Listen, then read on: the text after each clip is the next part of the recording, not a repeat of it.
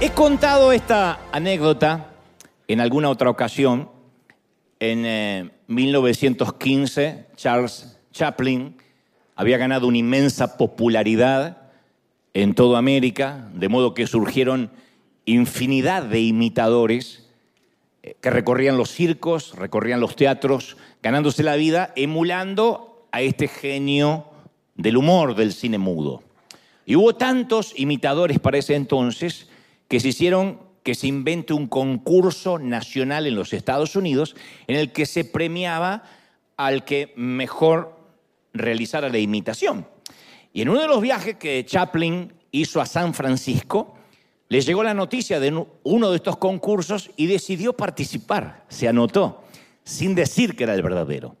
Increíblemente no pasó de la primera ronda, fue rechazado por los jueces de inmediato.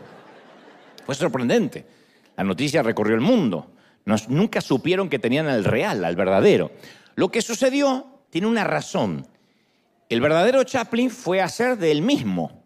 Entonces se movía de manera normal, como lo hacía cada vez que rodaba sus películas. Pero los imitadores se movían mucho más rápido tratando de imitar la cámara rápida del cine. Y eso causaba mucho más gracia. Chaplin estaba acostumbrado a moverse normal. La cámara luego lo aceleraba. Los imitadores iban acelerados, entonces parecían más reales que el verdadero. Entonces, de alguna manera, Chaplin fue el primero en estar atrapado en su propio avatar, o sea, que la gente se había adueñado de su imagen y no admitían que Chaplin caminara de manera real. El avatar digital es una representación de una persona para identificarse en videojuegos, en aplicaciones, uno si no quiere poner la foto, se hace un avatar mucho más joven, mucho más delgado, y lo pone ahí. Esos avatar, avatares, avatares o avatar generalmente representan el aspecto físico de la persona. Son parecidas, uno los puede hacer, pero siempre es una super versión, ultra, hiper, macro, extra, y mejorada de lo real. Cuando uno ve el avatar se enamora, cuando ve la persona real dice, Satana, ¿qué pasó? Y volviendo a la historia, Chaplin, si quería ser aceptado por sus propios admiradores, debía caminar y debía lucir como ellos esperaban que caminara y que luciera, si no, no lo iban a aceptar. Estaba atrapado por la imagen que él mismo había proyectado. Y el mismo síndrome le ha sucedido a varios actores famosos. El público nunca pudo ver a Christopher Reeve en otra película o en otra saga que no fuera Superman. Él mismo decía, antes de tener su accidente, que estaba atrapado en ese personaje. Nos cuesta ver al británico Rowan Atkinson, que es un gran actor dramático, lejos de su entrañable Mr. Bean. Uno lo ve inmediatamente y no lo toma en serio, aunque esté hablando en serio. Mucho menos somos capaces de ver a Stallone sin identificarlo de manera inmediata con Rocky o con Rambo, o no podemos ver a Michael Fox sin que nos lleve a la memoria a Marty McFly o a Linda Blair, que quedó varada en la endemoniada del exorcista. No pudo hacer ningún otro papel, porque quien la veía en los castings decía, eres la endemoniada del exorcista. A Robert Downey Jr., que nos cuesta verlo fuera del papel de Tony Stark, a Johnny Depp, que siempre lo vemos y nos parece siempre que está desgreñado, desalineado, sucio, porque vemos a él, al capitán Sparrow. A Schwarzenegger nos cuesta verlo como, como otra persona que no sea Terminator, aun cuando era gobernador de California, le decían el gobernator. ¿Mm? Y esta gente ha perdido contratos millonarios, porque los agentes de casting están conscientes que el público no quiere ni puede separarlos de los personajes que los lanzaron a la fama. Por esa razón los grandes actores suelen rechazar los papeles de superhéroes, porque podrían quedar, en la mayoría de los casos, anclados a ese personaje. Y ese podría ser el último papel de sus carreras, porque después nadie los quiere ver en otro papel. Lo vemos como Superman, como Batman, etc. Y cuando yo meditaba en estas historias, me daba cuenta que muchos de nosotros dejamos de ser también nosotros mismos en algún momento de la vida, y esto no tiene que ver con que estemos necesariamente ligados a Hollywood, pero en algún momento de la vida dejamos de ser quienes somos para ser ese avatar que todo el mundo quiere que seamos. Y quedamos atrapados en un personaje, quedamos atrapados en un, en un, en un falso yo, en una mentira. Pero eso no sería lo peor. Lo peor es que nos convertimos luego en ese personaje que mostramos. Como que agradarle a la gente es algo que apreciamos demasiado. Desde la cuna a la tumba siempre nos presionan para que la mirada del otro decida quiénes somos. Entonces uno va intentando agradar primero a los padres, seguir la carrera que quiere mamá o papá, después a la tía, después al novio, a la novia, al cónyuge. Uno siempre está haciendo algo por el resto, lo cual se ve algo poco egoísta, pero al fin y al cabo, un día no nos reconocemos. Y lo peor es que empezamos a vivir una, una espiritualidad superficial a nivel de piel. En el fabuloso mensaje del Sermón del Monte, Jesús tuvo mucho para decir, entre otras cosas, entre la diferencia comparando lo, superficial de afuera con lo auténtico de adentro. Dijo que en realidad lo que le importa a Dios, recalcó algo que ya sabíamos, pero él lo recalcó de una manera muy explícita, él dijo que a Dios le importa lo que hay adentro, que allí es donde pasan las cosas de verdad, lo que pasa en nuestro interior. Y en Mateo 5.8 dice, bienaventurados los de limpio corazón, porque ellos son los que verán a Dios. Limpio corazón. A mí siempre me sorprendió eso y se predicó como que uno tenía que acercarse a la perfección lo más posible. A mí me costaba tener mucho limpio el corazón cuando era más joven y cuando iba a la iglesia y era adolescente me decía, nunca voy a tener el corazón limpio. Pero cuando el Señor habla de un corazón limpio es cuando, entre otras cosas, ya no nos preocupa la fachada exterior. Cuando ya no buscamos convencer a la gente que somos alguien diferente a lo que somos en verdad internamente. Corazón limpio, para mí la definición más exacta es cuando lo de adentro del corazón y lo de afuera coincide. Cuando es lo mismo. Eso es la esencia de un corazón puro. Cuando somos iguales. Esa es la esencia de la integridad. Integridad viene de la palabra entero, que somos enteros, no perfectos, pero que no ocultamos nada. Que lo que hay adentro se ve afuera y viceversa. ¿Qué quiere decir puro? Los fariseos la definían como nosotros definimos la pureza actualmente, las cosas visibles. Los fariseos pensaban que la pureza tenía que ver con las reglas que debían cumplirse. Y Jesús le dijo que se preocupaban demasiado por limpiarlo de afuera del vaso, mientras que el interior estaba sucio. Esa fue la hipérbole o la metáfora que usó. Dijo, ustedes limpian el vaso por fuera y adentro está mugriento. Y luego, ya en un mensaje menos popular, comparó a esos religiosos con sepulcros blanqueados. Es espantoso que te digan eso. Hermano, te pareces a un cementerio. Qué feo. Y un cementerio pintado por fuera, a una cripta de hormigón pintada, brillante y blanca por fuera, pero llena de muerte y de putrefacción por dentro. Señor aborrece, el Señor aborrece el fingimiento. Es una de las cosas que lo sacaban de quicio.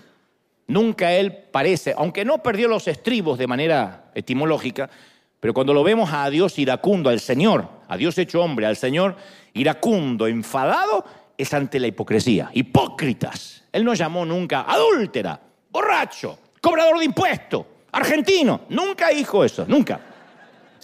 Pero sí hipócritas, porque aborrece el fingimiento. Y cuando decimos que somos santos y no lo somos, estamos fingiendo y estamos proyectando un avatar falso. Cuando mostramos fortalezas, en lugar de decir, no, estoy débil, estamos fingiendo un personaje. Porque en lugar de decir, oren por mí, necesito ayuda, mi matrimonio no va bien, mis hijos no son lo que quería o lo que pensaba, mi trabajo anda peor. No, nos mostramos en victoria, en el afán de ser victoriosos, valga la redundancia, y eso es falsedad. Cuando hacemos todo lo posible por seguir manteniendo la imagen que tenemos la vida resuelta y que todo está bien, seguimos fingiendo. Cuando retocamos nuestras imágenes y aplicamos Photoshop a nuestros fracasos. El Photoshop es para las fotos, no para los fracasos. Pero cuando no queremos contar que las cosas no están yendo como soñábamos, estamos simulando un papel de ficción, interpretando algo ficticio. Pero no podemos retocar, iluminar iluminar y ponerle filtros a quienes realmente somos en nuestro interior. Porque todo temprano eso sale a la luz, quienes somos. Y cuando nos convertimos en ese ser que debemos ser, somos liberados del ser que aparentamos ser. Uno deja de aparentar. Generalmente llega esto con la edad, pero también puede llegar con la sabiduría divina sin tener necesariamente que envejecer. Es difícil que veamos un anciano, una anciana aparentando, porque ya no le importa más nada. Yo me acuerdo de mi abuela Ana, la alemana, que le importaba tres cuernos lo que pensaba la gente, los vecinos, porque sabía que estaba por cualquier momento irse a la eternidad. Entonces uno pierde esa óptica de que la gente está pensando en nosotros. De que cuando uno tiene 20, 30 años, uno piensa que todo el mundo habla de nosotros. Y después uno tiene 40, 50 y nos damos cuenta que el mundo ni sabe que existimos. Pero para eso hace falta edad. Por eso dicen que la juventud es algo que se cura con el tiempo. Pero no hace falta necesariamente la edad cronológica, a veces la sabiduría divina. Uno lo puede aprender de joven. Yo hace unos años almorcé con alguien que quería conocerme, estaba desesperado por conocerme, coincidimos en un país y según este caballero había esperado durante muchos años para hacerme un sinfín de preguntas. Porque ya empiezo a tener esa edad donde la gente decía, dice lo que apareció recién en el vídeo de Ecuador. Ay, yo lo escucho de chiquito. no estoy muy listo para eso todavía. Cuando son muchachos, sí, las cuentas me dan, pero a veces aparece una señora. Señora, no le quite años a su vida. Y aparecen unas señoras con varias horas de vuelo diciendo, yo lo veo de chiquita. No mienta. Bueno, este, este muchacho coincidió conmigo, hicimos una cita y me dice, quiero tener el privilegio de sentarme a tus pies. Usó esa frase, ¿no? Como hacía Pablo con Gamaliel. Dijo, yo quiero sentarme a tus pies y aprender lo que más pueda, aunque sea lo que dure un almuerzo. Porque he esperado este momento toda mi vida. Y pasamos tres horas juntos entre el que ordenamos la comida y una sobremesa y todo el almuerzo habló él de lo importante que era él, de cómo Dios lo usaba, de las conexiones que tenía, de cómo su ministerio había crecido. Yo no metí un solo bocadillo, aproveché para comer, pero no metí un solo bocadillo. Cada vez que yo intentaba hablar, él me interrumpía por un nuevo recorrido por su vida. Y cuando terminó el almuerzo, casi tres horas después, yo me sentía drenado y pensaba, ¿Para qué cuerno quería encontrarse conmigo? Porque podía haber pagado un terapeuta, se sienta en el diván y habla. Yo no pude hablar ni dos palabras seguidas. A ver, yo no quería hablar. No es que yo que me quedé con ganas de hablar. Pero supuestamente la cita era porque quería conocerme y hacerme preguntas y qué sé yo. Luego me di cuenta que este hombre solo quería venderme su avatar, su versión editada de la vida. Y perdió la oportunidad de conocerme y yo también me perdí la oportunidad de conocer su yo real. Porque todo lo que me contó lo pude haber visto en su página web. Nos perdimos la oportunidad de conocernos. Tres horas estuvimos juntos y fue un encuentro superficial. Fue un encuentro entre dos jefes de Estado, entre dos presidentes. Vieron que no se dice nada y se, ah, y se hace así y se saludan. Nice to Como hace Biden. Bueno, así me sentí que después le dicen por allá, señor, sí, y, lo saca. Bueno, yo me sentí así. Entonces, aparentar ser alguien que no somos es un trabajo duro. Y tener que proyectar una imagen todo el tiempo agota, drena.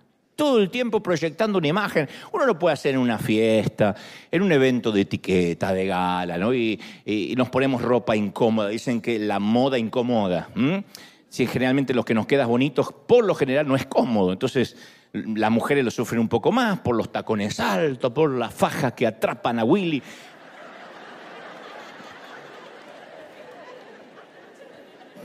Y el Señor grita, párate de sufrir, mujer, párate.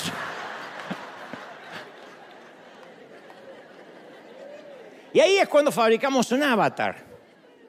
Y escondemos lo que realmente sabemos de nosotros mismos. Entonces nos ocultamos detrás de un avatar en el beneficio del consumo público.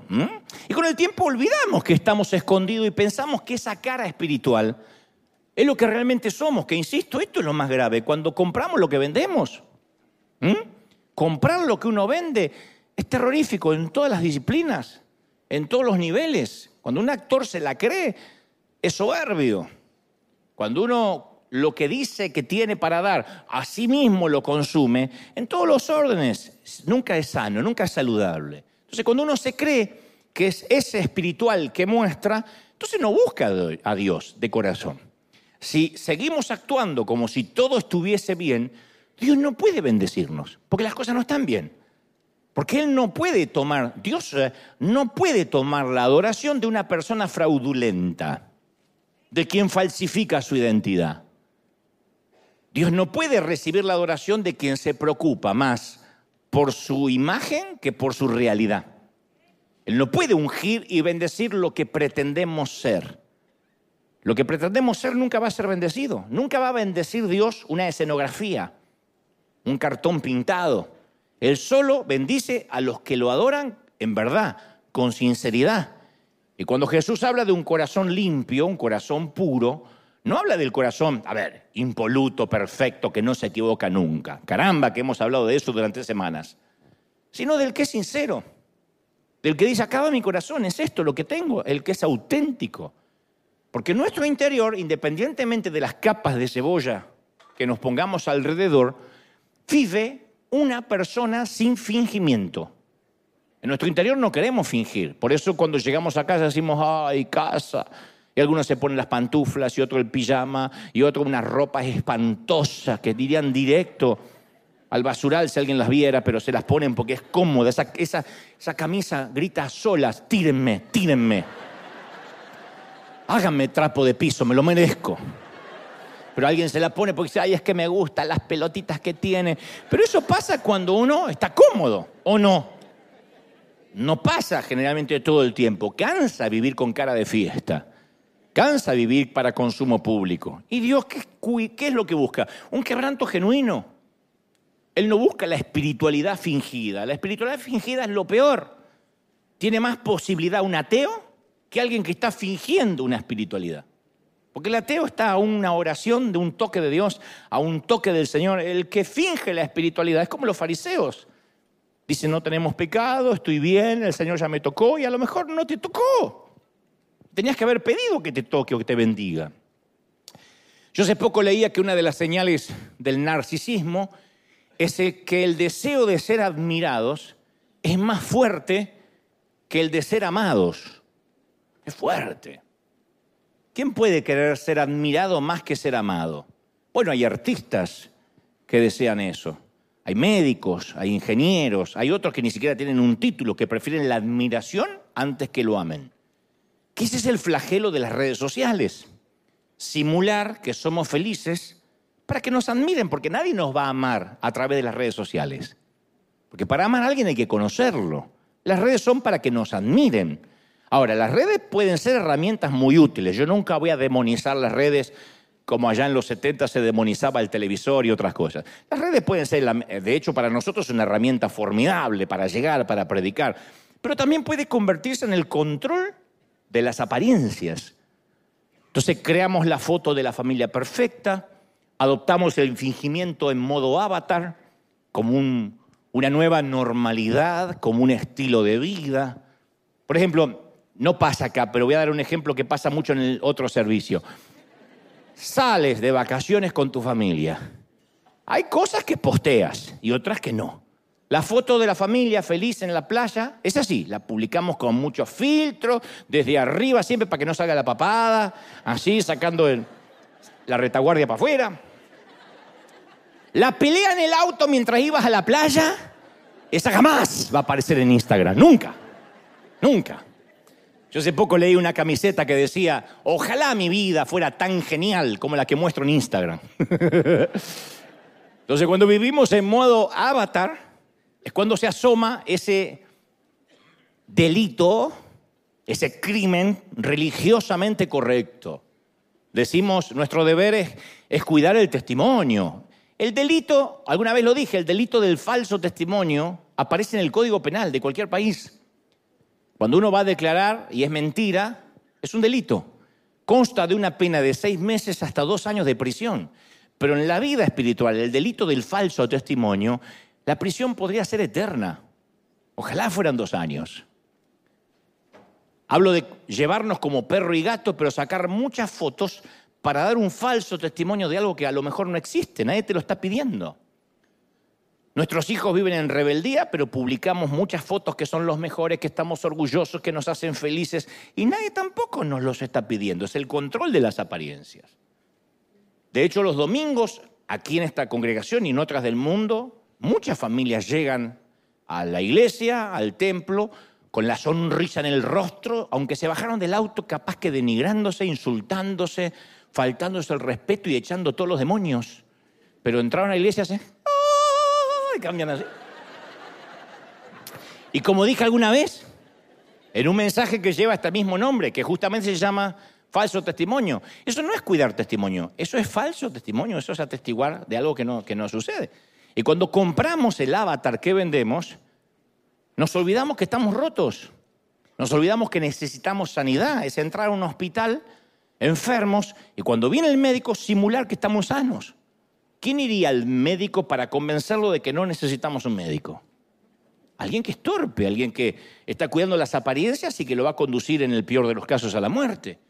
No obstante, cuando uno se rodea con personas que nos conocen de un modo real, la aceptación de nuestro modo real nos empieza a sanar, no a avergonzar. Yo recuerdo un desayuno íntimo que tuve con Juan Carlos Ortiz. Nunca doy por sentado nada porque hay gente que está viéndonos por primera vez. Fue el fundador de esta iglesia antes de que yo llegara y él, eh, un hombre que Dios ha usado tremendamente y actualmente está en la presencia del Señor. Y yo en ese desayuno decidí una mañana tomar valor y contar cosas que me avergonzaban. Fui sincero.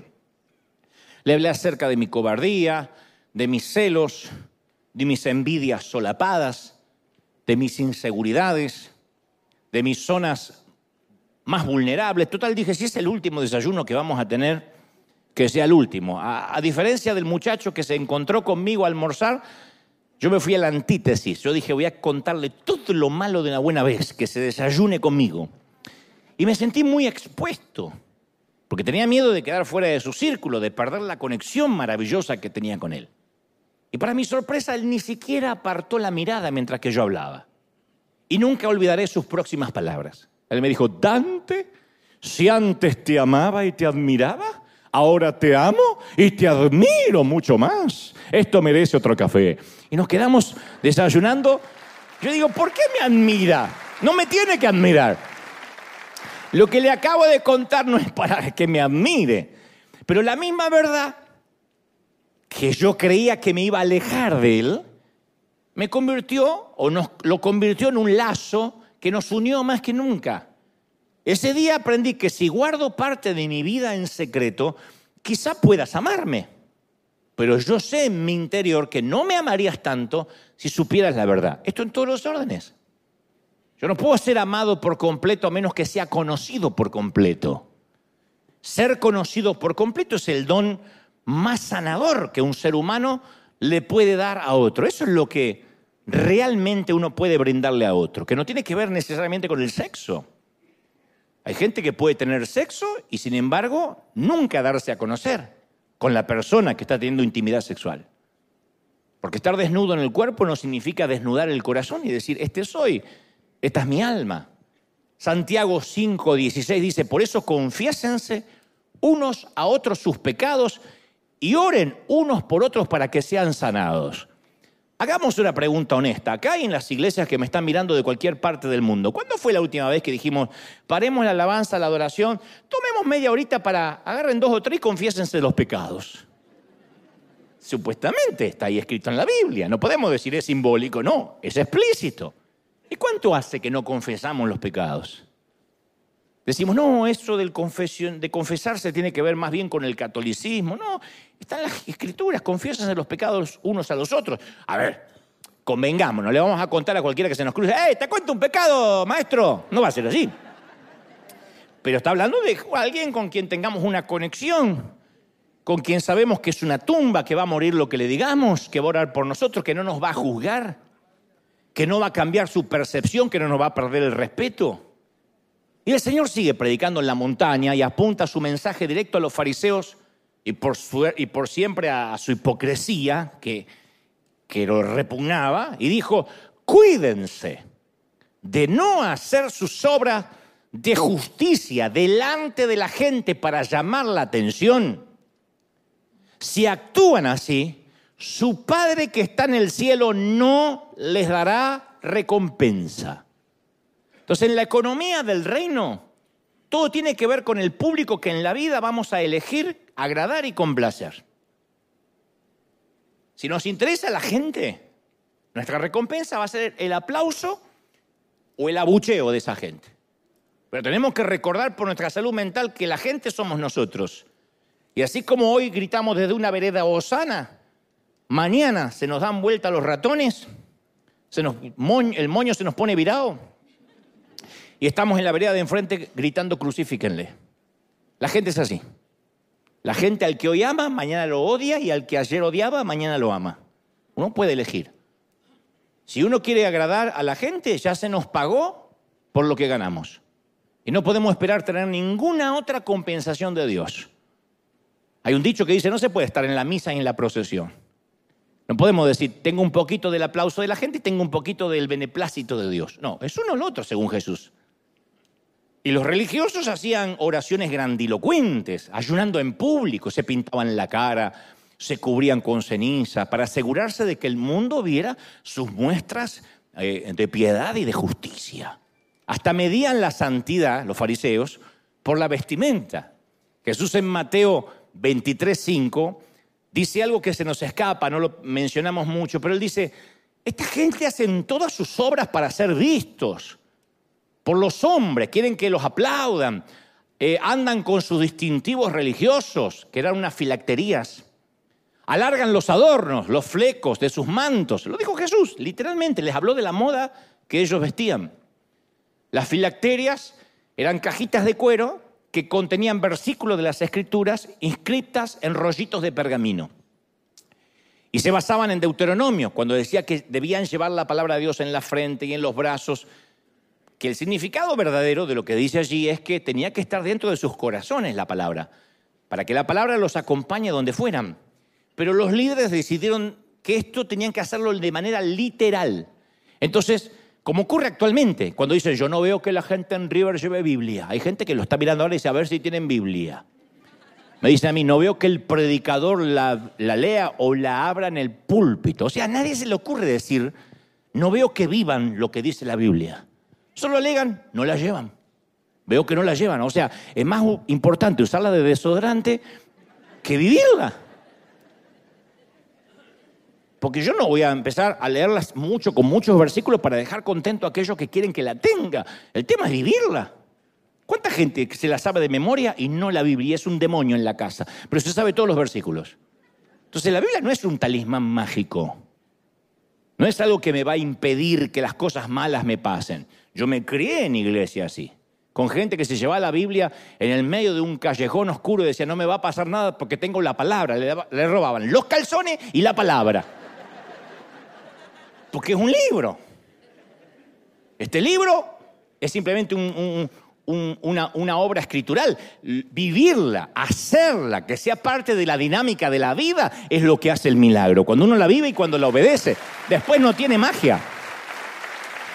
Y por eso, estos tipos, estos fariseos, se ataban cajitas negras, una sobre la frente, otra sobre el brazo izquierdo, y luego fueron usando cajas más grandes para mostrarse más piadosos y justos, para que digan, mira, qué fariseo justo, oh, qué bruta esa caja que tiene en la frente.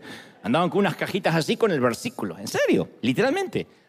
Después usaban flecos, dice el Señor, en los mantos. El Antiguo Testamento hacía referencia a mantos con un borde de cinta azul. Y una vez que los fariseos tomaron esa doctrina, decidieron que las cintas eran más grandes para destacarse que eran más santos que otros. Los fariseos siempre se ocupaban de lo de afuera, siempre. Cuando tú ves a alguien que está muy interesado en lo de afuera, en la ropa, en la vestimenta, es que posiblemente no le esté importando lo de dentro.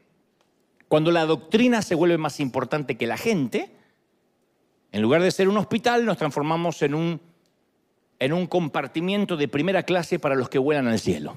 Nos transformamos en un museo.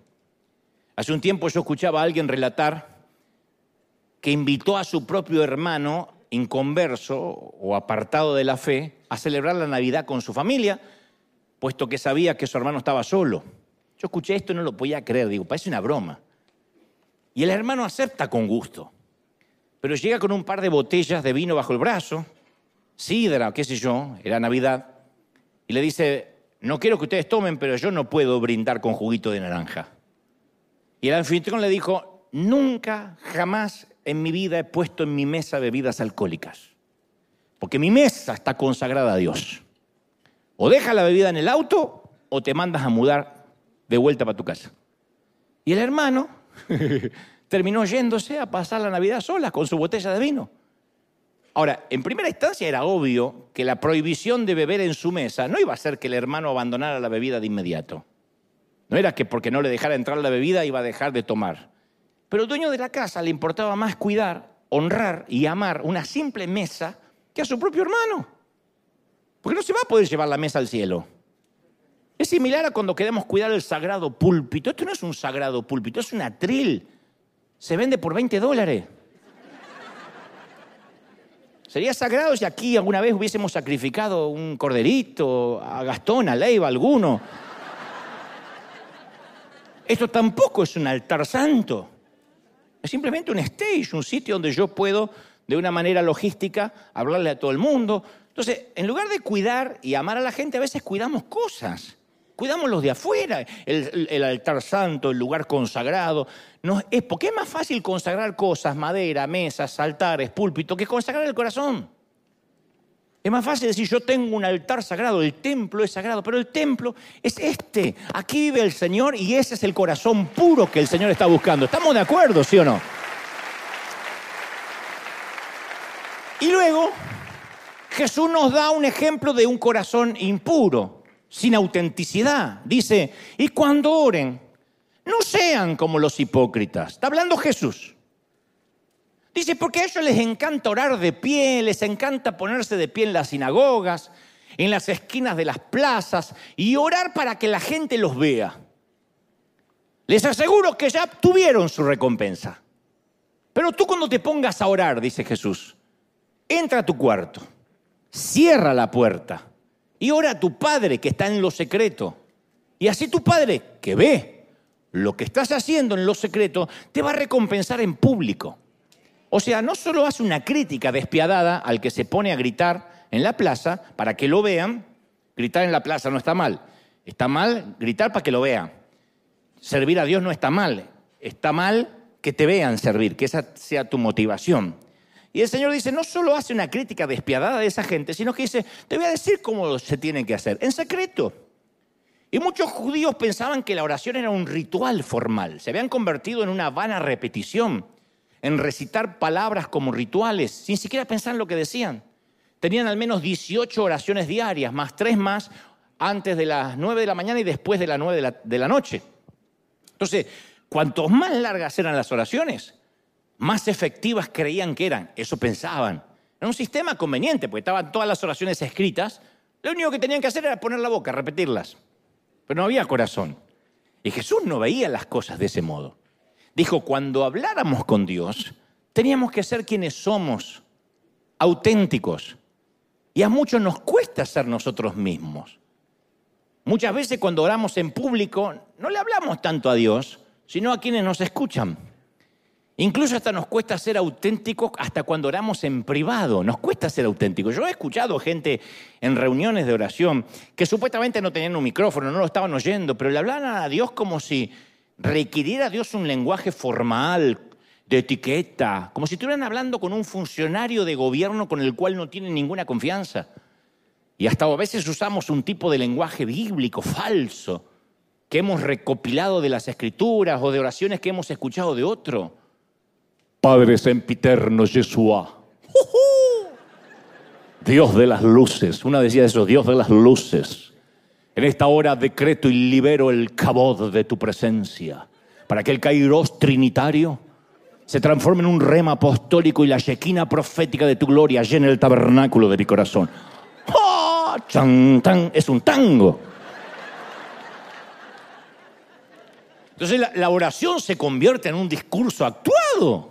Y lo único que quiere Dios es que hablemos con Él. Encima Él nos conoce. Porque cuando uno actúa ante una persona, capaz que la podemos timar. Le podemos hacer creer que somos lo que mostramos. Pero Dios nos conoce desnudo apenas llegamos. Tiene una visión de rayos X que van directo al corazón. Entonces uno se pone a fingir y es una pérdida de tiempo. Y hablar con Dios, ¿qué es? Comunicarnos sin preocuparnos por ver cómo suena. Si uno está enojado, está enojado. Por eso está el libro de lamentaciones del profeta Llorón. Si uno está enojado, está enojado. Si uno está iracundo, está iracundo. Porque por más que yo reprima el enojo para decirle a Dios, Señor, amo a mi hermana. No, Dios sabe que no. Prefería que le diga, tengo ganas de apretarle el cote. Necesito que me ayudes. Y eso coincide lo exterior con lo que Dios ve, con lo interno. Ahí es cuando uno, Dios puede trabajar, intervenir un corazón. Entonces Dios nos invita y dice, ven tal como eres, no decores tu lenguaje. No finjas, no actúes conmigo. Conmigo no. Sé real. Mi casa es tu casa, conmigo no. Finge con todo el mundo, conmigo no finjas. Entonces nuestra afición al avatar nos impide tener esa relación íntima, auténtica, que Jesús quiere que tengamos con Él, porque es lo que busca esa autenticidad. Es todo lo que busca. A partir de la autenticidad un corazón puede cambiar, un corazón puede buscar la santidad. A partir del fingimiento, no. ¿Cómo se ayuda a alguien que no quiere cambiar o que finge? ¿Cómo se manda a un ebrio a Alcohólicos Anónimos y le dice, necesitas ayuda? Yo no, no, yo no tomo. Yo nada más tomo para olvidar.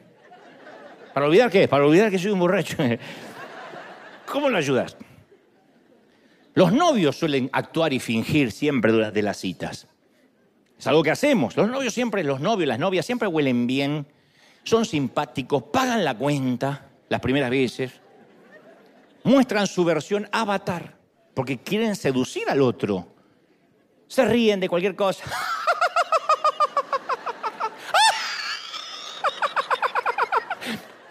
Es que se ríe de qué estupidez, pero quiere ser simpático, simpática. Pero, pero esa risa falsa la aprendí de mi mamá. Mi mamá se reía así, decía, hola, ¿cómo te...? Decía, ay, no te puedo creer que vino la Sara, era la hermana. Porque se acuerdan que antes en, nuestros países las visitas no se anunciaban. Acá en Estados Unidos tenés que decir, voy a tal hora y me voy a tal hora. Allá en Argentina te caían pin, el timbre, salían los perros ladrando. ¿Quién es? ¿Quién? Ay, no te puedo creer la Sara. Desgraciada, a esta hora no tenemos para comer. Ay, Dios, no atiendas, viejo, no atiendas, no atiendas, ya me asomé. Ay, ¿por qué te asomaste? Ahora hay que atenderla. Salía mi mamá. ¡Hola! ¡Qué sorpresa! Pensando en ti. Así. Bueno, si hay alguien que se siente tocado porque hace eso, reciba esta palabra, hermana. Recíbala. En una pareja, si vas a tener una relación real, es agotador vivir en modo avatar, en modo citas. Es más, hay parejas que se casan sin conocerse y se conocieron solo en el modo citas. Entonces no va, tú no quieres pasar el resto de tu vida con alguien con el que saliste a cenar unas cinco veces. Porque ese es el modo avatar, el modo perfumado. Entonces tiene que conocerlo más, cómo reacciona bajo presión, cómo, cómo funciona cuando las cosas en su familia están mal, cómo es, si es celoso, si es celosa. Ese hay un montón de cosas que, que, los novios no ven porque simplemente fueron a la cita a comer pizza y dicen, ay, es tan dulce. Si está comiendo pizza, ¿qué puede hacer? Entonces, amar es cuando uno se relaja y no tiene miedo a que nos juzguen. No tenemos que, fingir ni esconder verrugas, no tenemos que lucir más guapos, podemos decir lo que tenemos en la mente, sin filtro, decir esto es lo que estoy pensando. ¿Y por qué no podemos hacer así con Dios? Con Dios uno puede bajar la guardia, porque no necesitamos esconder nuestros defectos, ya los conoce. Y la satisfacción es plena, profunda, porque es mucho más fácil ser uno mismo que sostener una falsa identidad. Es más fácil ser uno mismo no, no agota. Porque eh, con Dios es una relación, no un casting para quedar en una película, donde tengo que actuar y saberme las líneas. Es una relación. No obstante, ¿cuántas veces nos sentimos obligados a proyectar una imagen a la que llamamos, insisto, el testimonio? Y cuando no mostramos a los demás nuestra verdad, se crea una versión fragmentada de nuestra personalidad. Cuando el exterior no coincide con el interior, eso no es un corazón limpio. Hay una dicotomía, una antítesis entre lo que se ve afuera y lo que hay adentro. Ahora, nos preocupa la impresión que uno le da a los demás. Nos preocupa más que la persona que somos en realidad. Y el Señor está tratando con lo que somos en realidad, no con la versión que mostramos.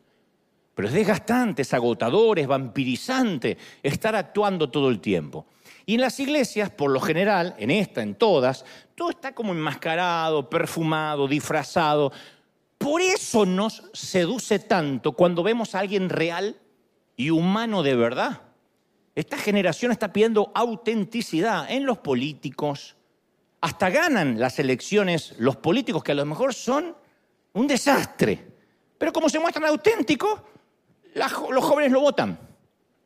Como no están manejados por un coach que le dicen lo que le tienen que decir, los jóvenes son atraídos, aunque quizás no tengan ni idea de política ni tenga un plan de gestión. Fíjense qué necesidad hay de la juventud de ver gente auténtica. Porque cuando uno es auténtico logramos conectarnos de verdad. Nuestras conexiones más auténticas se establecen mediante las debilidades compartidas. A ver, ¿a quién escuchamos cuando necesitamos ayuda? ¿De verdad que buscamos a la persona intelectual, a la religiosa, que sabemos que nos va a juzgar apenas le confesemos algo? A ese lo evitamos como al examen de próstata, no nos acercamos nunca. Hay gente que apenas uno dice tal cosa, viene el juzgamiento y uno los evita. O, o buscamos a la persona que ya pasó por nuestro camino y que sobrevivió para contar la historia. Piensa en la última vez que te desmoronaste y lloraste delante de una amiga o de un amigo. Quizá en el momento te sentiste un poquito avergonzado, pero yo te aseguro que ese, ese momento de vulnerabilidad que yo tuve con Ortiz, yo estoy convencido que eso cimentó tu amistad, más que cualquier otra experiencia, vacaciones que hayan compartido juntos, eh, películas. Esa experiencia cimenta la amistad cuando uno le dice, me mandé algo que no tenía que haber hecho, cometí un error, metí la pata y te lo quiero contar. Y no me digas por qué, porque no pensé, no tengo explicación. Y el otro te comprende, dice, a mí me pasó igual. Eso cimenta la relación. Esto ya lo dije y lo voy a repetir mil veces. El mayor secreto de la oratoria, cuando alguien aquí dice, a mí me gustaría dar conferencias o ser orador o hablar en público, el arma más formidable de la retórica que yo jamás haya conocido, que a mí me sorprende lo poco que la usan algunos colegas, se usa muy poco, es el contar debilidades, el mostrarte como antihéroe. A presidente en nuestra conferencia mucha gente en conversa, actores, qué sé yo, dije hoy, este, políticos de muchas disciplinas, deportistas, y van muchos con el prejuicio, este es un religioso. Ahora empieza a coachearme desde arriba, a ponerse en un pedestal y a decirme cómo tengo que vivir. Pero yo inmediatamente me pongo un antihéroe y empiezo a contar lo mal hijo que soy, lo mal padre, las cosas que hago mal, las cosas que todavía no cambié, e inmediatamente eso abre los corazones, desarma los defensivos. Yo me di cuenta que el que venía con cara de bulldog después me mira con cariño, ablanda los duros, gana la ternura de los indiferentes, porque va mucho donde, como miramos en el vídeo, le pedí a mi esposo que para este día me llevara a ver a Dante. Y dice, bueno, peor es que te pida Luis Miguel, vamos a llevarlo. Y yo veo que ella está así, y le está diciendo, ¿a quién vinimos a ver? Pero de pronto ese indiferente cambia cuando yo empiezo a hablar de mis debilidades. Porque demuestro a las personas que no tienen ni que temerme y mucho menos reverenciarme, que soy uno de ellos. Y por eso mismo me abren las puertas de sus almas para hablarle a sus vidas. Se ríen, que es una anestesia formidable entonces las dos palabras que más necesitan escuchar las personas cuando están dolidas no es deberías hacer, sino yo también. El yo también desarma. Cuando alguien dice, yo estoy pasando esta crisis, ¿sabe lo que tendrías que hacer para salir de la crisis? Inmediatamente el otro levanta una barrera diciendo, qué fácil a este se le hace la vida. Pero cuando uno dice, yo también, yo también lo pasé, lo estoy pasando, o no estoy exento de pasarlo alguna vez. Un buen ejemplo de esto fue Jesús, que hizo su entrada a la raza humana como un bebé. Un bebé es la criatura más indefensa del planeta. El crecimiento de Jesús estuvo lejísimo de ser lo que alguien de la realeza hubiese esperado. Después de 30 años de humanidad de la que no se habla, de la que no se sabe, comienza su ministerio que dura tres años y medio. Si hacemos la cuenta, más del 85% de su vida la pasó en el anonimato. ¿Alguna vez nos preguntamos, ¿fue necesario que pasara por la infancia, por la pubertad, que le, que le saliera acné, que tuviera dudas, que, que, llorara de chiquito, que tuviera hambre, que tuviera sed? ¿Por qué no apareció como el Thor de Marvel? Como un superhéroe musculoso descendiendo del cielo, como Terminator, para salvar la humanidad. El libro de Hebreos dice por qué deciden hacer como un bebé. Dice, porque no tenemos un sumo sacerdote incapaz de compadecerse de nuestras debilidades, sino que cada uno ha sido tentado en todo de la misma manera que nosotros y él fue tentado.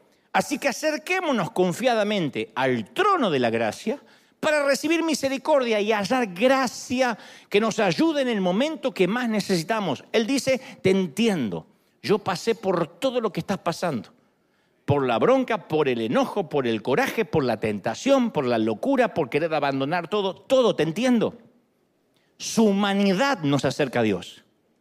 Eso es lo que cerró la brecha entre Dios y el hombre. Jesús, la autenticidad. Entonces, gente, nuestro problema no es el pecado.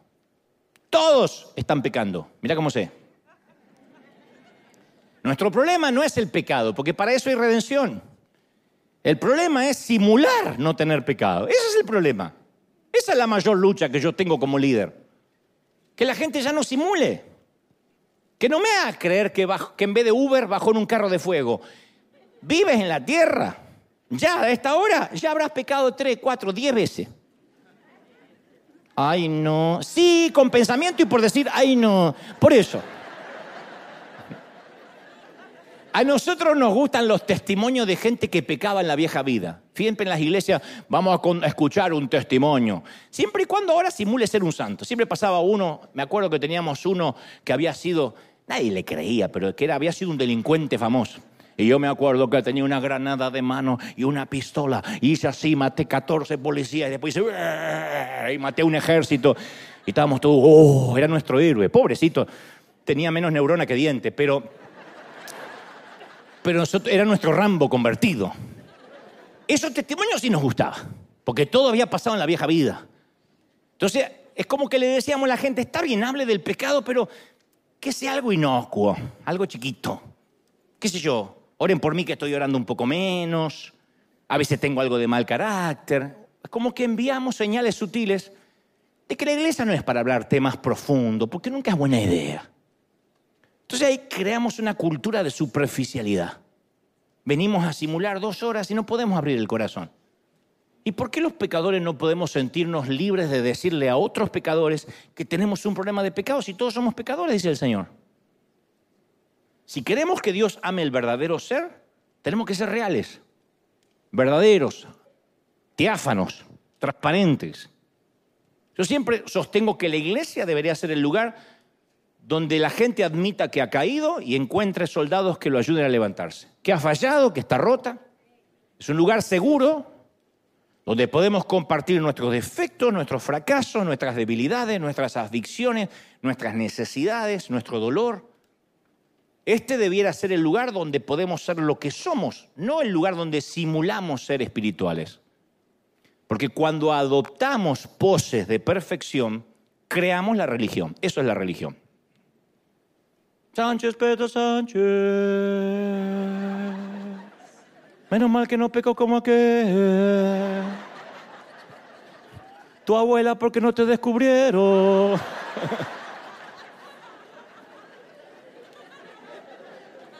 ¿Esto va a salir al aire? Sí. Está saliendo. De hecho, de hecho, es el cansancio de venir de Ecuador y, y predica. De hecho, esta falta de autenticidad es lo que hace que tanta gente piense con desconfianza de la iglesia y la evite.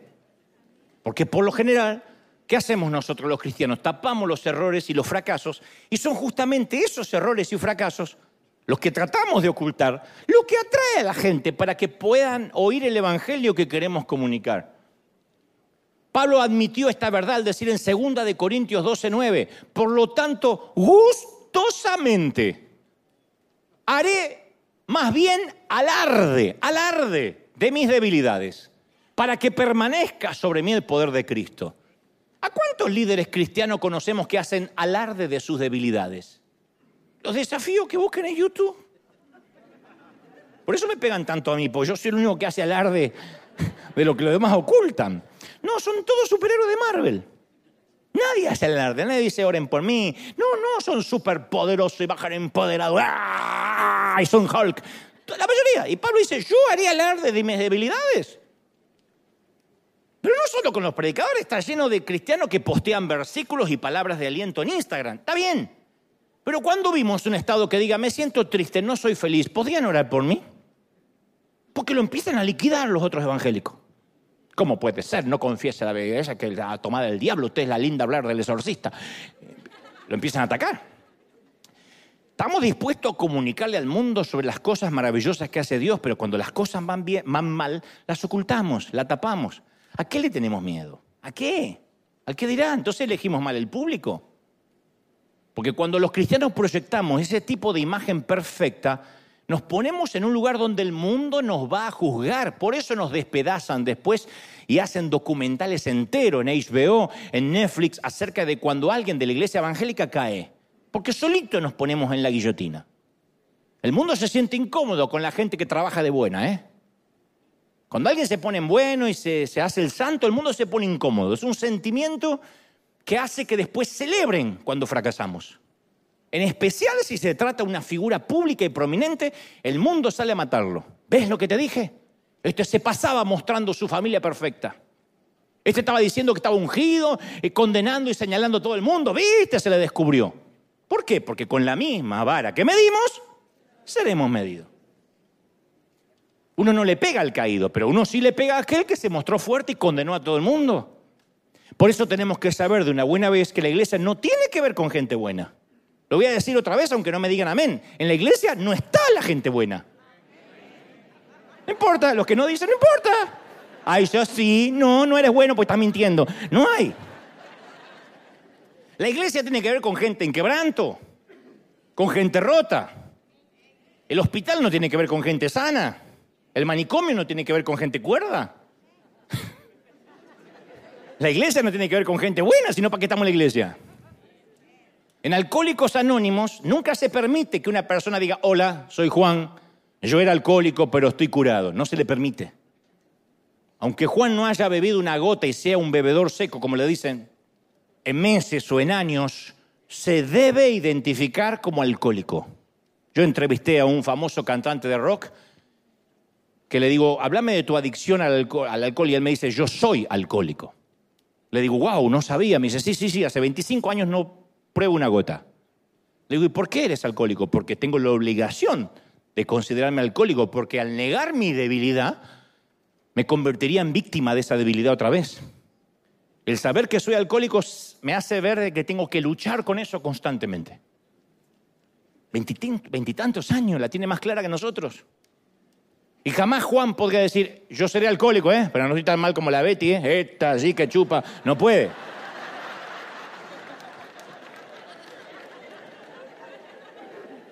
En Alcohólicos Anónimos, en Alcohólicos Anónimos, todos están al mismo nivel. Nadie engaña a nadie.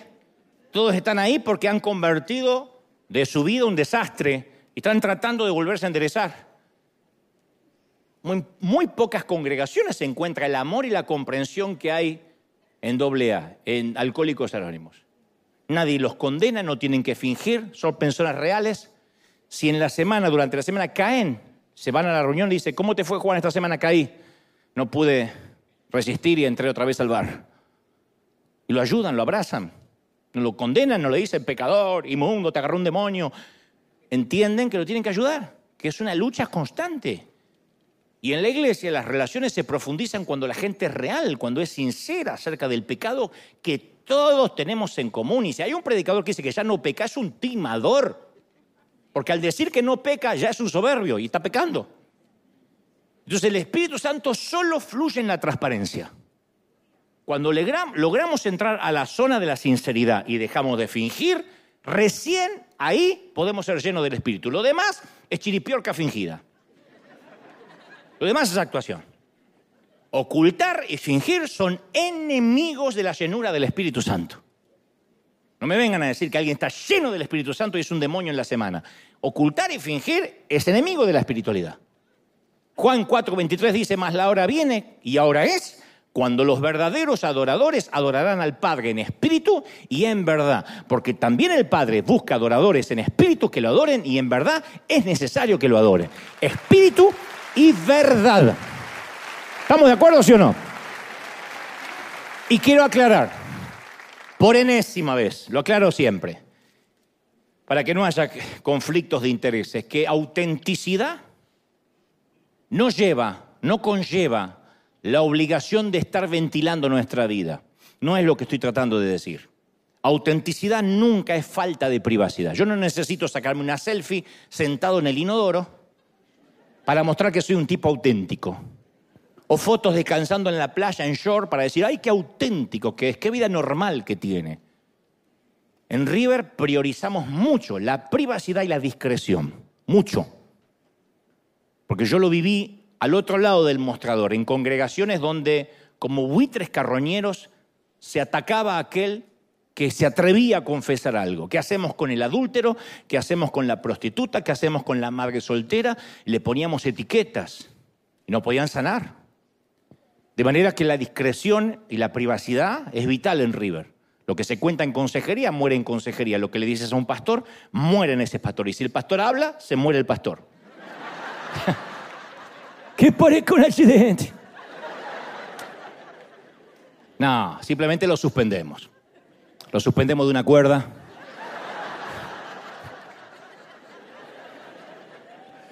Entonces, nadie nos pida Nadie nos pide que no tengamos privacidad.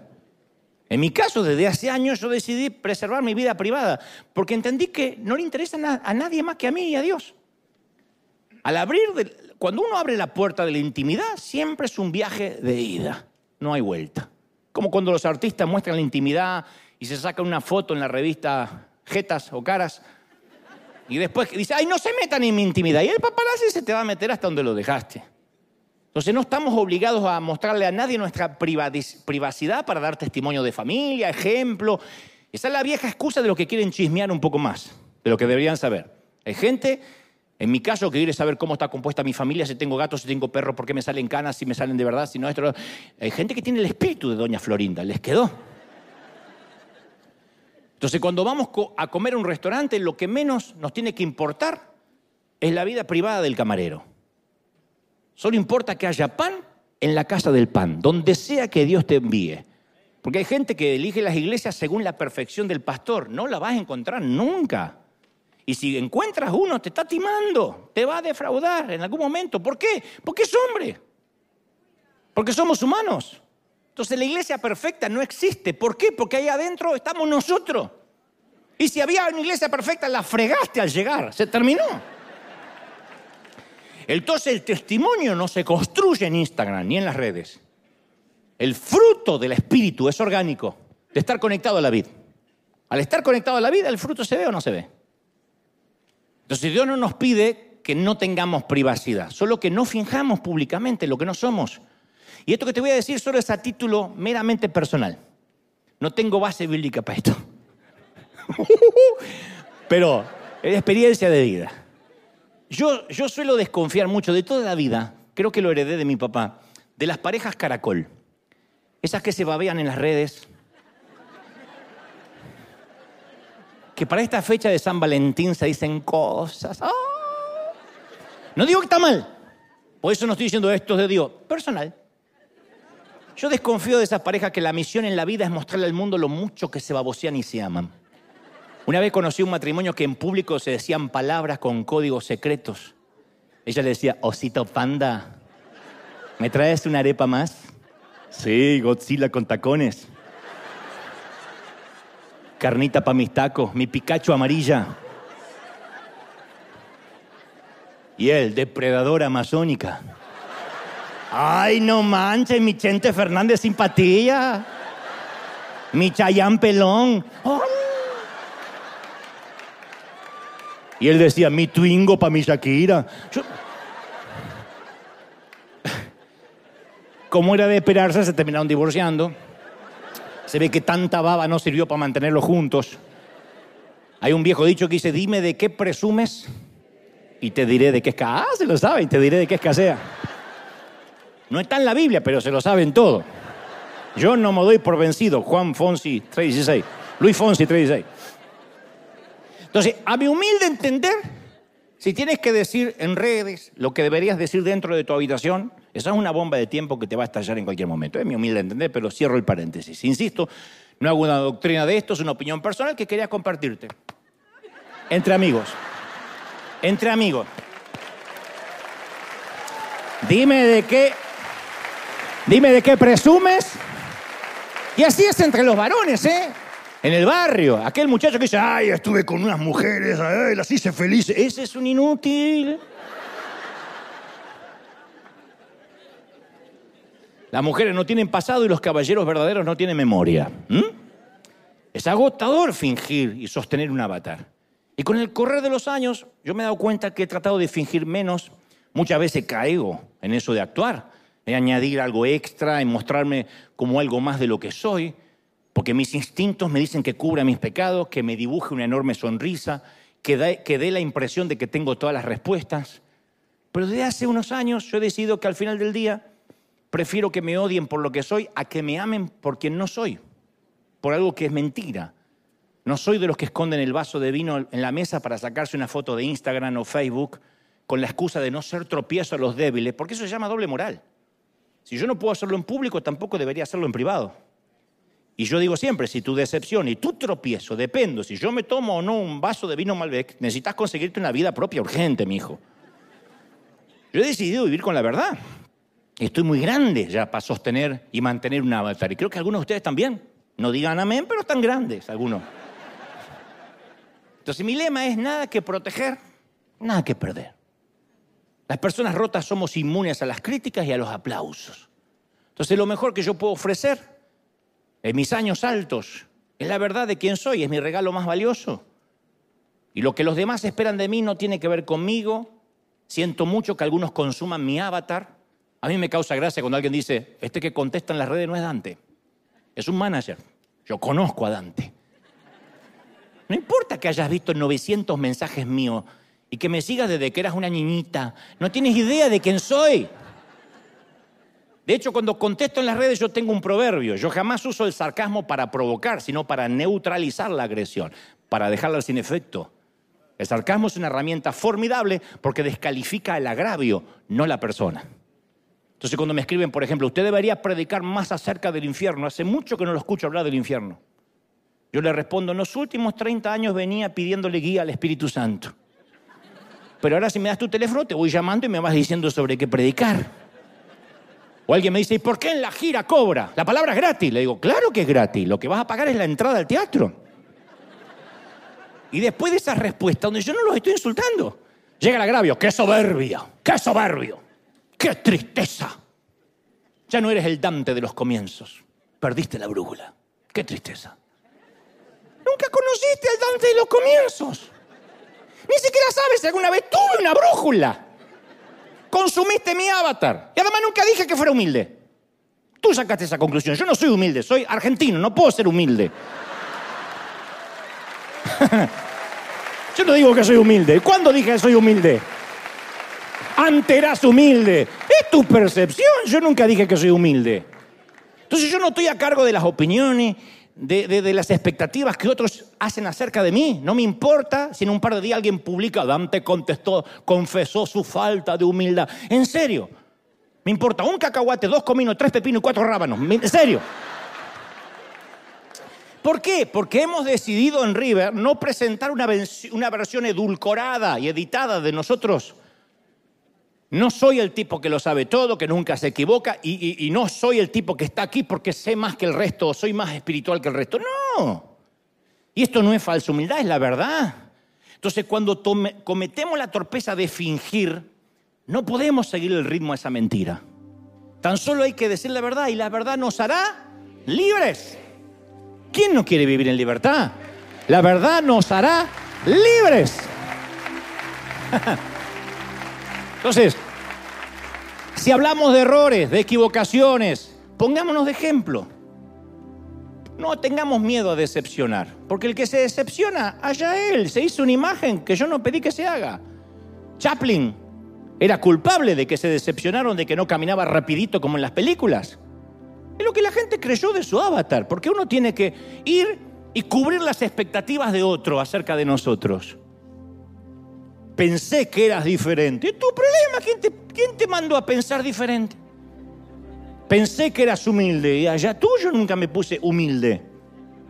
Entonces, esto provoca una reacción en cadena, genera una comunidad auténtica, sincera. En un mundo lleno de falsedad, de fingimiento, de superficialidad, es maravilloso encontrar gente decepcionante gente decepcionante. Lloro para que haya más gente decepcionante en River. Gente que diga, ora por mí, eh, me va mal, eh, no quise diezmar y ahora no estoy cosechando. Y porque soy devoto de la Virgen del Codo y cerré mi corazón. ¿Por qué no oramos para que Dios me perdone? Quiero, eh, yo quiero gente así. Yo me voy hasta el fin del mundo con un equipo así alrededor. Porque si Dios, Dios no puede ungir y bendecir lo que pretendamos ser. Él nunca va a bendecir una escenografía y una mentira. Y cuando nos convirtamos en ese ser que debemos ser, seremos liberados del que aparentamos ser. Dios siempre prefiere el quebranto genuino antes que la espiritualidad fingida. Y tenemos que tomar hoy mismo, mañana, tarde o noche, conforme me estén mirando, la decisión intencional de ser reales, auténticos, honestos, genuinos, de corazón puro. Y entonces seremos amados y no apenas admirados. Pretendo eso de nuestra congregación. Dios nos permita llegar antes de fin de año con una gente más auténtica. Confesar, esto no es libertinaje ni licencia para pecar. Es decir, no importa lo que diga la gente, solo nos va a importar el público de uno, nos va a importar lo que diga el Señor. Y Él nos va a decir, bien hecho, siervo fiel, entra en el gozo de tu Señor. Vamos a darle un aplauso a celebrar al Rey de Reyes, al Señor de Señores. Aleluya. Alguien tiene que aplaudir más que eso con autenticidad si crees que Dios habló esta mañana. Aleluya. Hablamos con Dios, ¿te parece? De manera auténtica. Le decimos al Señor, Señor, mi vida es un desastre, haz algo conmigo. Vamos a orar, vamos a inclinar nuestro rostro y oramos al Señor antes de irnos. Señor, mira, mira, escucha, escucha las oraciones honestas, sinceras de estos tus hijos. Escucha nuestras oraciones. Tantos errores, tantas fallas. Y pedimos, Señor, la gracia que nos cubra esta mañana. Levanta las manos y dile, Señor, tu gracia, tu gracia venga sobre mí. Pide perdón sin justificarte. Dile al Señor que otra vez tu carácter estalló y perdiste los estribos y volviste a celar y a envidiar. Otra vez la lujuria se metió por los huecos de tu corazón. Y otra vez la envidia estuvo allí y otra vez pensaste mal y tantas cosas. Yo sé que hay decenas, cientos de otras congregaciones que quizás elijan vivir en la superficialidad. Pero nosotros hemos decidido ser un hospital. Es nuestra asignación. No es mejor que otras. Es nuestra asignación. No decimos que las demás estén equivocadas. La nuestra es, somos rotos, estamos quebrados. Necesitamos de ti. Levanta las manos y adora al Señor. Dile, Señor, necesito de ti. Señor, gracias porque esta mañana no has hablado otra vez y yo he transmitido lo que creo has puesto en mi corazón. A los necesitados, a los rotos, a los que tienen su corazón hecho trizas, a los que la vida los golpeó demasiado y están ahora en la lona sin poderse levantar. Y vinieron esperando una palabra de aliento y la palabra es, a veces está bien que no estés bien. A veces está bien que no estés bien.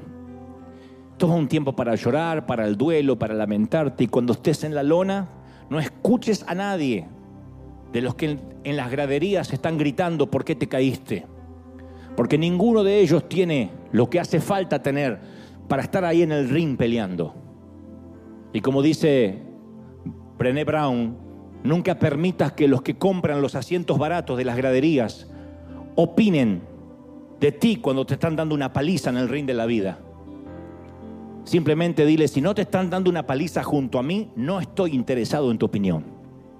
La vida es pelearla, la vida es lucharla y agarrarse del Señor y cerrar los oídos a aquellos que opinan. No importa lo que te digan, no importa cómo te etiqueten. Tú sabes quién eres delante del Señor. No te justifiques, no te defiendas. Dile, Señor, yo solo quiero al final del día haberte agradado. Y haberte dicho, Señor, hoy fui sincero, hoy fui honesta. Hoy fui directo, hoy fui auténtica. Eso es lo que el Señor quiere que hagas. Levanta las manos y bebe de esta unción especial que el Señor está derramando hoy, aquí en casa. Recibe ahora un ungüento que sana, que libera, que transforma. Uf, todos. Vamos, los que tengan el bautismo del Espíritu intercedan como el Señor les da. Levanten las manos, beban, beban. Quiero escucharte, quiero escucharte adorar al Señor. Ya no tu oración privada, sino la adoración al Señor. Levantemos un momento de adoración al Padre. Padre, gracias por esta mañana. Gracias, Señor, porque nos permite tomarnos de tu gracia, de tu favor. Mm, la santidad verdadera viene a partir de la autenticidad. Yo soy la vid, vosotros son los pámpanos. El que permanece en mí dará mucho fruto. El que permanece en mí dará mucho fruto. Y el fruto del Espíritu es paz, benignidad, fe, amor, templanza, mansedumbre. ¿Lo quieres? Conéctate a Él. Dile, Señor, este soy. Mira, este soy, me he equivocado tanto, la vida ha hecho estragos conmigo, pero te amo, Señor. Y el Señor me dice que te diga, te amo, te amo. ¿Cómo te ama el Señor? ¿Cómo te ama princesa? ¿Cómo te ama príncipe? ¿Cómo te ama el Señor? ¿Cómo no te va a amar si en sus manos, si en sus manos te tiene esculpido? Te ama el Señor. Te ama, mi hijo, te ama, te ama, te ama. Te ama, pequeña, princesa. Te ama el Señor. No importa lo que digan los religiosos, no importa dónde, cuándo, cómo, con quién te acostaste, qué hiciste en tu vieja vida. Dios dice, yo te amo, princesa, eres pura para mí. Corre a mis brazos, hija. Te digo lo que el Señor le dijo a la adúltera, a la mujer samaritana, a la prostituta. Hija, hija, tus pecados te son perdonados. Hijo, tus pecados te son perdonados. Hija, vamos, corre a los brazos del Señor, entrégate. Entrégate a los brazos del Señor. Dile, Señor, esto es todo lo que soy. Aquí va mi corazón. ¿Pueden sentir la unción del Espíritu? ¿Viste lo que pasa cuando hay autenticidad? ¿Ven lo que pasa cuando hay corazones quebrados? Esto es lo que la Biblia dice, dos o tres reunidos en mi nombre. Todos, todos, todos. Más, más de la gloria, más del Espíritu hasta que sobre. Te ama el Señor. Mi chiquito te ama el Señor. Mi pequeña te ama el Señor. Yo no voy a fallarte. Esto pasa, esto que estás sintiendo ahora va a pasar en tu recámara, en tu habitación. Esto sucede cuando se rompe la barrera del fingimiento y de la justificación. Pedir perdón es no tener que explicar por qué. Dile, Señor, perdóname. Tú me conoces.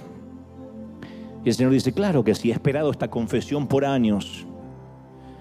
No tenías que hacer esfuerzo para hablarme, solo dime, estoy destruido, necesito de ti. Estoy rota, necesito de ti. Uy. Todos, todos, todos.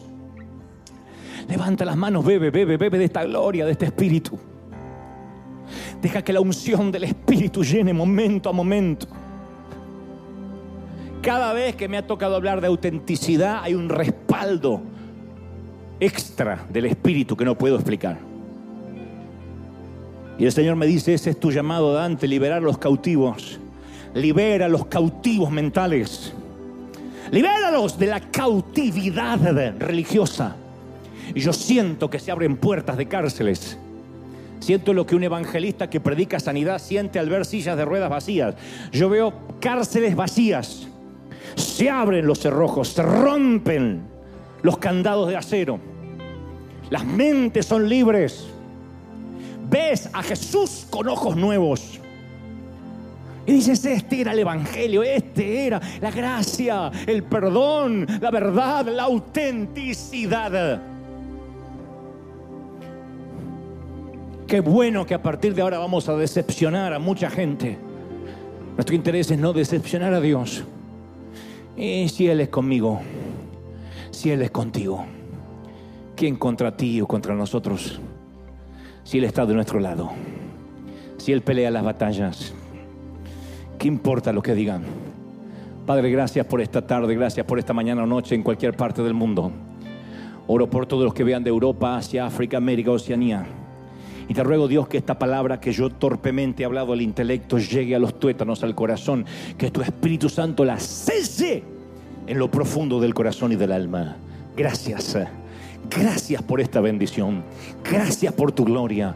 Gracias porque hasta aquí nos has bendecido. Yo los declaro benditos, prósperos, sanos y por sobre todo que la verdad nos haga libres, libres, libres. Freedom. Bendita libertad. Vamos a celebrar que somos libres en el Señor. Libres, de la mente, del corazón, del alma. Gente maravillosa, buen domingo, a disfrutar la libertad, la paz, la gracia y la misericordia. Chao, hasta el domingo que viene.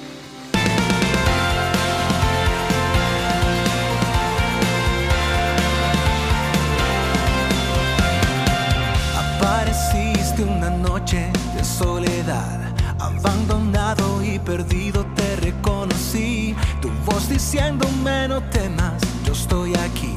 El Padre me envió por ti y me curaste las heridas, me sanaste mi Jesús. Todas mis cargas las dejaste allí en la cruz. Algo tan grande no lo puedo comprender. Oigo tu dulce voz diciéndome una y otra vez. oh. oh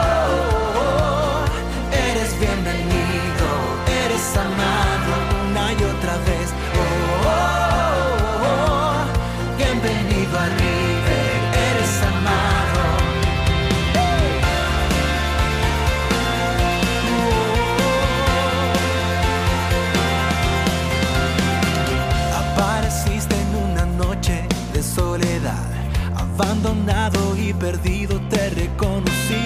Tu voz diciéndome no temas Padre me envió por ti y me curaste las heridas, me sanaste mi Jesús. Todas mis cargas las dejaste